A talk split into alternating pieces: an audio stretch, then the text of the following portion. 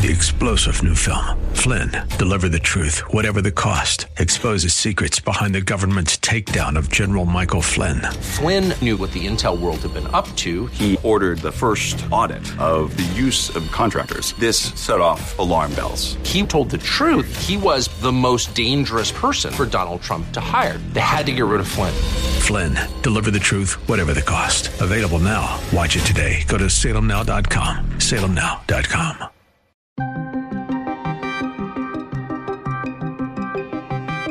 Another American killed in Ukraine. The State Department uh, has confirmed uh, that uh, another American citizen has been killed uh, in the fighting in Ukraine. The director of the Texas Department of Public Safety says the response in Uvalde was an abject failure. The only thing stopping the hallway of dedicated officers from entering room 111 and 112 was the on-scene commander. The Senate releases the legislative text for their bipartisan gun bill. This is a direct infringement on due process liberty, on Second Amendment liberty. This is the Daybreak Insider Podcast, your first look at today's top stories for Wednesday, June 22nd. I'm Mike Scott. U.S. Attorney General Merrick Garland made an unannounced trip to Ukraine Tuesday, where he met the Ukrainian prosecutor general. The pair are discussing efforts by the U.S. and other countries to help Ukraine identify, apprehend, and prosecute those individuals involved in war crimes in Ukraine. Here's NBC's Ellison Barber. He said he came here in part to meet with counterparts to discuss how they would handle and investigate war crimes moving forward. We just got this uh, from the Department of Justice. They say that uh, among his comments as he was meeting with people along the Ukrainian Polish border, he sat down with the Ukrainian prosecutor general and said and announced this for the first time the launch of a war crimes accountability team to centralize and strengthen the Justice Department's ongoing work to hold accountable those who have committed war crimes and other atrocities in Ukraine. He says that this initiative will uh, bring the department's leading experts in investigations involved with human rights abuses and war crimes and other atrocities, and also provide technical assistance. Meanwhile, the State Department confirms the death of Stephen Zabielski, an American fighting in Ukraine, reportedly killed on May 15 in the southern region of the country. Zabielski, 52, is the latest American national confirmed dead in Ukraine since the Russian invasion. He was killed in battle while engaging with Russian forces in a small southern village, according to an obituary in the Recorder, his local hometown newspaper. National Security Council Coordinator for Strategic Communications, John Kirby, confirms the death. Don't know a whole lot, uh, but uh, but I think you saw the State Department uh, has confirmed uh, that uh, another American citizen has been killed uh, in the fighting in Ukraine, and I'd point you to State for more details on that. Obviously, um, at the outset, our hearts go out to the family, which are um, clearly enduring an incredible grief here. Um, again, we want to stress that this is not the place or the time for Americans to go to Ukraine. It is a war. And if you want to help the people of Ukraine, there's a whole lot of other better options to do that than going and putting yourself in harm's way in the middle of that war. Kirby goes on to say that a major problem the U.S. and the world now faces is food being used as a tool of war by Russia. We've talked about this before. President Putin is no kidding weaponizing food let's let's just call it what it is. He's weaponizing food. He's got an essential blockade there in the Black Sea so that nothing can leave by sea, and that's of course how Ukraine has historically gotten its grain to markets. And so the president's working with leaders around the world to see if there's other overland ways we can do that. Uh, and he's exploring a range of options. He's keeping an open mind about how that would look. Um, and um, and there's lots of other of our partners, particularly in Europe, who also want to see that done. So, so there's a lot of work being done here. Uh, but uh, but as I said, I think the other day last week, you know, we know time is not on our side. I mean, this grain is a perishable commodity, so we want to get it out as fast as we can. Brandon Weichert is a geopolitical analyst who runs the Weichert Report, World News Done Right, and a contributor to American Greatness. He joined the Salem Radio Network to discuss what concerns him the most in the next stage of the war in Ukraine. Adam Kinzinger uh, wrote an authorization to use military force, and he's trying to get it pushed through Congress. Uh, he says it's just a preemptive move in case Biden, quote, needs it. Um, but it's basically, it says that the American president will be given carte blanche to use force in the event of uh, uh, WMDs being deployed by Russia in Ukraine. And the only reason that Russia is going to deploy such weapons is if they appear to be at risk of or threatened by uh, Ukraine reclaiming eastern Ukraine, which is the enclave that Russia has held on to since 2014. Weichert says it is his opinion that Russia will use weapons of mass destruction to hold on to eastern Ukraine. And it looks like this is what we are going to be trying to let the Ukrainian military do is fight to push Russia completely from Ukraine, which I get. You know, we want we want them to have independence in the whole country, but um, the, the Russians have drawn a thick red line, and I think if we really cross it, um, or help the Ukrainians to cross it, um, it's going to get it's going to get a lot nastier than it has been, and the Russians will resort to any and all force to keep their hands on at least that small part of the country, and um, so that is my big fear. Weichert thinks that Ukrainian forces are overreaching in trying to retake the eastern part of that country. We were not anticipating, I don't think the Biden team was anticipating the effectiveness of the Ukrainian resistance, particularly in the fight for Kiev uh, as well as the fact that the Russians would so badly miscalculate. Uh, it's one thing to, to, to lay claim to eastern Ukraine and maybe try to push into southern Ukraine, um, but for Russia to have tried to take central Ukraine, Kiev, uh, was the bridge too far. Um, and so the, the, that sort of gave a lot of momentum that otherwise would not have been there to the Ukrainians, which is why now the Ukrainians have gone on the offensive. And I think they're overreaching, though. It's very similar to uh, the American revolutionaries trying to invade Canada uh, during the revolution. Uh, it was a bridge too far, and I think trying to reclaim eastern Ukraine from Russia is a bridge too far. And if we're not careful, that's going to be the spark that lights a nuclear war. Weichert says the president, Joe Biden, needs to tell Russia and Ukraine to sit down at the table and end the war. The only exit is that he uses the, the power we have over Ukraine with the weapons and intelligence and he, he uses the power of the sanctions and he calls up Moscow and Kiev and says, hey, look, we're done with the war. You guys need to sit down at a big, beautiful table, and you need yeah. to come to an agreement that resets the borders to what they were before the invasion of February 24th. That is the only way forward, but he won't do it because if he does that, then he looks weak, and then he basically people are going to be going, well, what the heck was this whole thing for? Right. And the Ukrainians are going to fight him and try to make him look bad if he does that. But he needs to be a man, and he needs to be the American president, and he needs to actually do this. Israel's weakened coalition government announced that it would dissolve parliament and call for new elections, setting the stage for the possible return to power of former Prime Minister Benjamin Netanyahu or another period of prolonged political gridlock.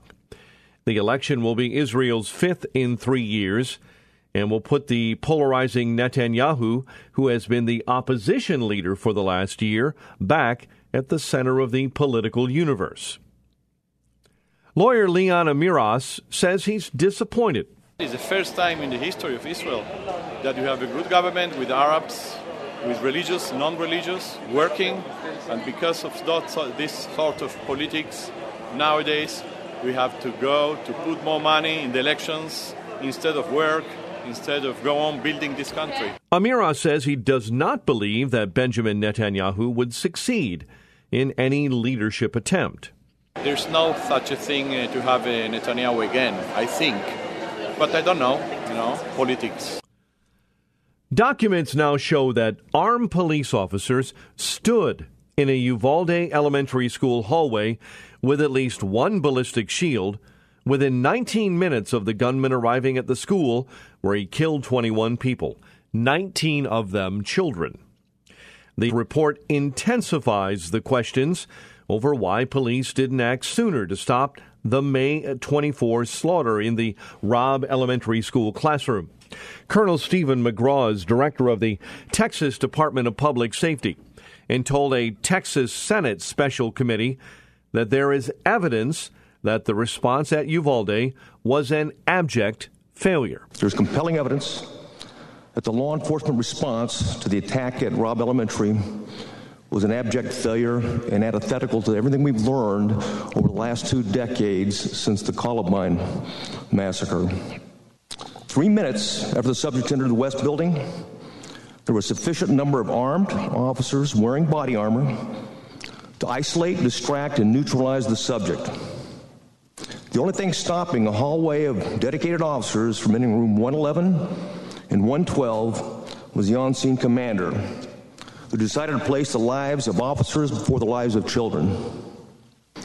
The officers had weapons, the children had none. The officers had body armor, the children had none. The officers had training, the subject had none. One hour, 14 minutes, and 8 seconds.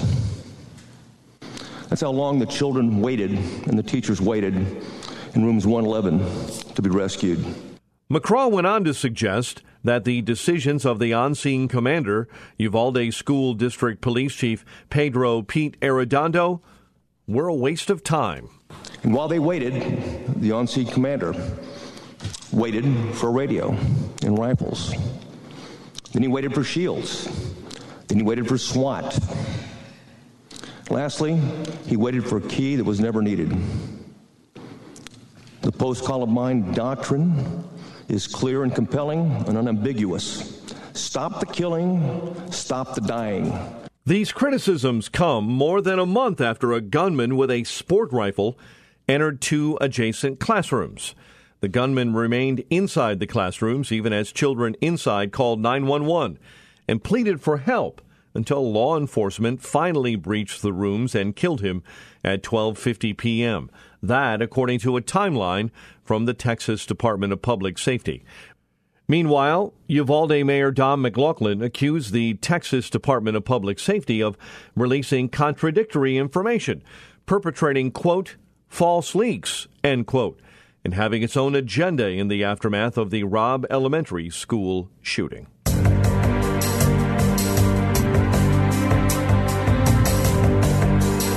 The Senate took the first procedural step Tuesday to move forward on a highly anticipated bipartisan gun safety bill, making it likely that a final passage of that bill will be seen by the end of the week. Senators advanced the legislation in a 64 to 34 vote, roughly two hours after a bipartisan working group released the bill text. 14 Republicans joined all 50 Democrats in backing the bill. Reporter Scott MacFarlane explains what's inside the bill. It's the biggest gun reform proposal in three decades. It has what previous proposals have lacked a pathway to the elusive but necessary 60 votes in the Senate. Democrats need 10 Republicans, and so far, these 10 Republicans have been part of the talks and have indicated some preliminary support. Let me show you the two lead negotiators Texas Republican John Cornyn, who represents Uvalde, Connecticut Democrat Chris Murphy, who represents Newtown. Let me show you three of the big provisions uh, that were part of the talks as we read through the bill text tonight. Enhanced background checks for those under 21 expanded red flag laws through which courts can order guns seized from people deemed dangerous. MacFarlane discusses what the boyfriend loophole is and how it falls short of what many gun control advocates wanted. And closing the boyfriend loophole has been a point of contention, prohibiting partners who've committed domestic violence but live outside the victim's home from buying a gun. Gun control advocates have pointed to this stat 70 women shot and killed by an intimate partner each month as part of their argument for closing the boyfriend loophole. Two more provisions, priorities for Republicans mental health programs, expanding them, that's in the bill text, and school security upgrades. This is less than some gun control advocates wanted. They were calling for assault weapon bans, but Nora, timing's of the essence. The Senate goes on its recess next month, and bills often derail when they're gone. And we are just learning that the Republican leader in the Senate, Mitch McConnell, signaling his support for this bill. Big endorsement. Republicans had initially raised concerns about the importance of restoring gun rights to people with misdemeanor convictions Those issues were resolved by the time lawmakers released the bill text. However, not all Republicans are on board with the measure. Some critics, like Representative Jim Jordan of Ohio, say that the red flag law provision may violate constitutional rights. Well, it makes no sense, and you're absolutely right. This is a direct infringement on due process liberty, on Second Amendment liberty. Um, and frankly, what they're proposed, this package, this this framework, or whatever it is, even if all that stuff would pass, it wouldn't have done anything to stop the tragedies that we've seen in Buffalo or or, or Uvalde. Um, so not only does it not help, not not only does it does it infringe on people's liberties, it wouldn't have helped the situation that that the tragic situations that took place in, in those uh, those communities. Jordan went on to say he was surprised to see Republicans signing on to this bill. We're used to to Democrats uh, uh, not adhering to due process, as you point out. We saw it in the first impeachment hearing. President Trump was denied due process. They had the hearings in the ba- uh, the bunker in the basement of the of the Capitol. Uh, we weren't allowed to call in our witnesses. But, uh, and then, right. then during the hearings, we weren't allowed to bring in our hearings. The president wasn't allowed to have his attorney in those in those depositions like I had been in the, the case in uh, all all the time before. And then, of course, we're seeing lack of due process with this January 6th committee. Republicans aren't even allowed on the committee, so there's no opportunity to to depose, see the evidence, or present a case. Uh, you only get one side of the story. That is what's going to happen now with this this red flag law. Because, like I said in my remarks on the floor, someone doesn't like you. They file a complaint, and within 24 hours, there's a hearing that you're not allowed to be at. Salem radio host Mike Gallagher echoed the Ohio representative's concerns. Here's what a red flag law does red flag laws strip American citizens of their constitutional rights. And no Republican should come near that. Shame on those 10 Republicans. Shame on Dan Crenshaw. I'm not going to engage in ad hominem name calling with him. He doesn't deserve that. But he deserves to hear from his constituents who don't want him to support red flag what red flag laws. Uh, hello, 911. I've got a neighbor I don't like. They took my son's wiffle ball into the yard and wouldn't give it back. I think they're grumpy. I think they're a risk. I think that they have guns. I think that they're a danger. Oh, good. Go, go take their guns. Red flag law. Once passed, the House is expected to take it up swiftly and send it to President Biden's desk. GOP Representatives Jim Jordan and Rodney Davis are asking Capitol Police for more information after staffers from The Late Show with Stephen Colbert were arrested at that complex last week. Daybreak Insider's Capitol Hill reporter Bernie Bennett is covering this story. In a letter sent on Monday, the lawmakers told Capitol Police Chief Thomas Manger that the seven individuals on Colbert's crew were part of a group that was informed by Capitol Police to leave the building on Thursday. The lawmakers noted that the seven member team gained access back to the Capitol building with the help of Democrats Adam Schiff and Jake Auchincloss, adding that it was unclear if the House Select Committee investigating the January 6, 2021 Capitol attack had involvement with Colbert's team plan in the Capitol. Bernie Bennett in Washington. More primaries were held Tuesday evening, this time in Virginia and the District of Columbia, plus runoff elections in Georgia and Alabama. Alabama Republicans and former President Trump are waiting tonight to see who wins their U.S. Senate nomination. Congressman Mo Brooks faces Katie Britt in a runoff. Mr. Trump initially endorsed Brooks and then switched his support to Britt. There were also primaries and runoffs today in Arkansas, Georgia, and Virginia. In Alabama, the GOP Senate primary runoff between Trump backed Katie Britt and Representative Mo Brooks ended up in the newcomer Britt ousting the one time Trump confidant Brooks. Meanwhile, in Georgia, Bee Nguyen is projected to win the Democrat primary for Georgia's Secretary of State, while Mike Collins and Rich McCormick are projected to win their districts, beating both opposing Trump backed candidates. The Daybreak Insider podcast will continue to follow more updates from Tuesday's primaries in tomorrow's podcast.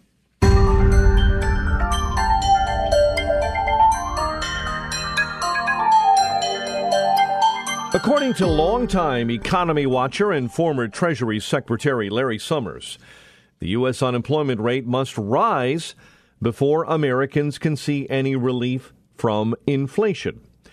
Put in starker terms, the U.S. would have to endure a second recession in three years, and as many as 10 million people may have to lose their jobs. Summers says that the Fed's belief that they will get to their target rate of 2% inflation with unemployment numbers as they are isn't realistic. I still think that the Fed and most market participants are underestimating the gravity of our situation. Uh, the Fed moved its forecast by an epic amount, both up on inflation and down on uh, the economy. But their current view that they're going to get to 2.5% uh, inflation or below with unemployment just above uh, 4 strikes me as a optimistic tail outcome, not a central tendency uh, in a forecast. Summers warns that stagflation will most likely hit the U.S. economy. I think a better judgment is that there's no reduction to uh, normality without a significant increase in unemployment of perhaps two percentage points uh, or more at some point uh, down the road. And that's why I think there's a significant chance that we're going to find ourselves in a stagflationary situation where inflation comes down, but not all the way to uh, desired uh, levels. And the economy is much weaker than anything that's contemplated in the Fed's forecast. U.S. inflation is sitting roughly at 8.6% year over year the highest point in 40 years, and shows no signs of slowing down. Summers argues the U.S. must sustain a jobless rate of more than 5% for five years, in his opinion, if inflation is to drop. Potomac Wealth Advisors founder and president Mark Avallone joined Fox News to discuss the inflation forecast and how the energy crisis is at the heart of what's driving inflation? Well, the slowdown is real and it's happening. It's not showing up in all the data, but it will. I talk to realtors. I'm looking at turn days in real estate market, commercial property, how it is here in the Washington D.C. area, and there are signs of a slowdown. But I think the Fed doesn't control all of the economy, so they may have to go heavier on rates because of the problems we're having with oil. Oil inflation is driving this. So the Fed is fighting the entire inflation problem with only half of the tools. So it can only control the interest rate sensitive housing and autos. And that hopes to bring down prices across the board when energy is raising prices across the board. So what we really need is not only an aggressive Fed, but we need an effective energy policy. And short of that, inflation is not going to be a tool that just the Fed can tame. They need help elsewhere. I'm not sure they're going to get it, and that's why it might linger. Sales of previously occupied U.S. homes slowed for the fourth consecutive month as climbing mortgage rates and record high prices discouraged house hunters. Existing home sales fell 3.4% last month from April to a seasonally adjusted annual rate of 5.41 million according to the National Association of Realtors. Daybreak Insider's Mike Hempen takes a look inside the new housing numbers. Existing home sales dropped 3.4% in May compared to April, as increasing mortgage rates and record high prices discouraged house hunters. The National Association of Realtors says sales last month were down 8.6% from May of last year. But even as home sales slowed, home prices kept increasing. The national median price jumped nearly 15% in May from a year earlier to $407,600 an all time high. I'm Mike Hempen. And finally, do you have a taste for adventure? Do you dislike snakes? Well, there's good news for you. Governor Ron DeSantis announced registration for Florida's 2022 Python Challenge at a news conference in the Everglades. Snakes. Why did it have to be snakes? Last year, participants of the Python Challenge removed 232 pythons from the wetlands. In 2020, they caught 80. DeSantis said about 16,000 pythons have been caught in modern recorded history, with 8,000 of those captured under his term as governor.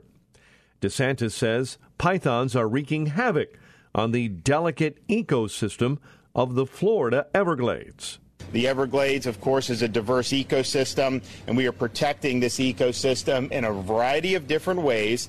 And one of the things that we have to do is look at the toll that these invasive Burmese pythons have on the Everglades. It's just unbelievable what they will ravage uh, when they're there. They're not native here. You know, how it got in here, I mean, there's a long history of that. Uh, but the reality is um, it, they can uh, exact serious destruction on the overall ecosystem. In his announcement for the 2022 Python Challenge, DeSantis says that the event attracts people from around the world. We're also proud of our being here for our announcement here today. And this is something that will generate, has generated interest not just throughout southern Florida, not just throughout the state of Florida. It generates interest all over the United States and even in other places around the world, and that is our annual Python Challenge. And so today I'm announcing that registration is now open for the 2022 Florida Python Challenge, and that challenge will run from August 5th through August 14th, uh, and it'll be hosted by the Florida Fish and Wildlife Conservation Commission and the South Florida Water Management District. But the event is not just about bagging invasive pythons. Participants can actually win cash prizes. Python Challenge allows the public to engage direct hands on in Everglades restoration. You can win prizes, and of course, uh, you will be doing a public service. And so we have both pros at this you know, you look at some some uh, folks. I mean, we've got people like Alligator Ron that know their way around these parts. You, know, you have others that are just that are doing it even for the first time. Uh, now, what you do have to do is you have to take an online training course in order to register for the competition. There will be cash prizes given for the longest python, as well as a prize for the most pythons caught and removed. Subscribe to the Daybreak Insider podcast at Apple or Google Podcast, Spotify, or SalemPodcastNetwork.com. Get our companion Daybreak Insider newsletter each morning at DaybreakInsider.com. Ongoing coverage of breaking news and commentary at SRNNews.com and TownHall.com. Thanks for starting your day with us. I'm Mike Scott.